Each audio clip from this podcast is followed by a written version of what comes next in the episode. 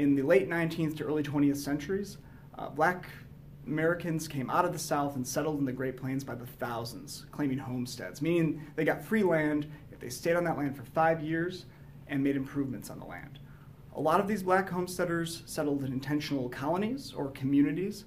Um, we studied six of these communities uh, Sully County, South Dakota, Empire, Wyoming, DeWitty, Nebraska, um, Nicodemus, Kansas, Blackdom, New Mexico, and Dearfield, Colorado. Um, these are the most important colonies in their states, respectively. Nicodemus is arguably one of the most important uh, black history sites in the Great Plains, let alone one of the most important black homesteader sites.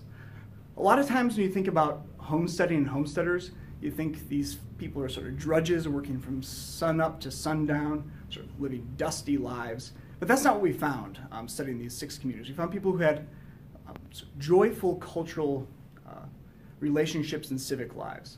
Um, the church often was the center of civic lives, but these um, communities also formed baseball teams. They had Emancipation Day celebrations. Uh, Nicodemus's Emancipation Day celebration still happens every July. They invite uh, descendants back and celebrate coming home to Nicodemus. Um, the Speese and Shores family in DeWitty formed the Jubilee Singers.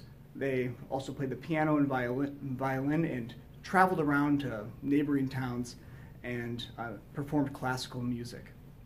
Education was also very important in these communities. Uh, perhaps the most important thing. If the first building that went up was the church, the second was the school. And Nicodemus, before the school was even built, uh, they dug, created a dugout, which is literally a dwelling in the side of a hill that's just dug out to hold classes in there. So education was extremely important. That's because along with landowning, um, education, these are two things that were denied black Americans in slavery, property ownership and educating their young. And so in many ways, these homesteads were staging grounds, transitional spaces that allowed uh, the homesteaders to educate the future generations so they can make a living outside the family farm later.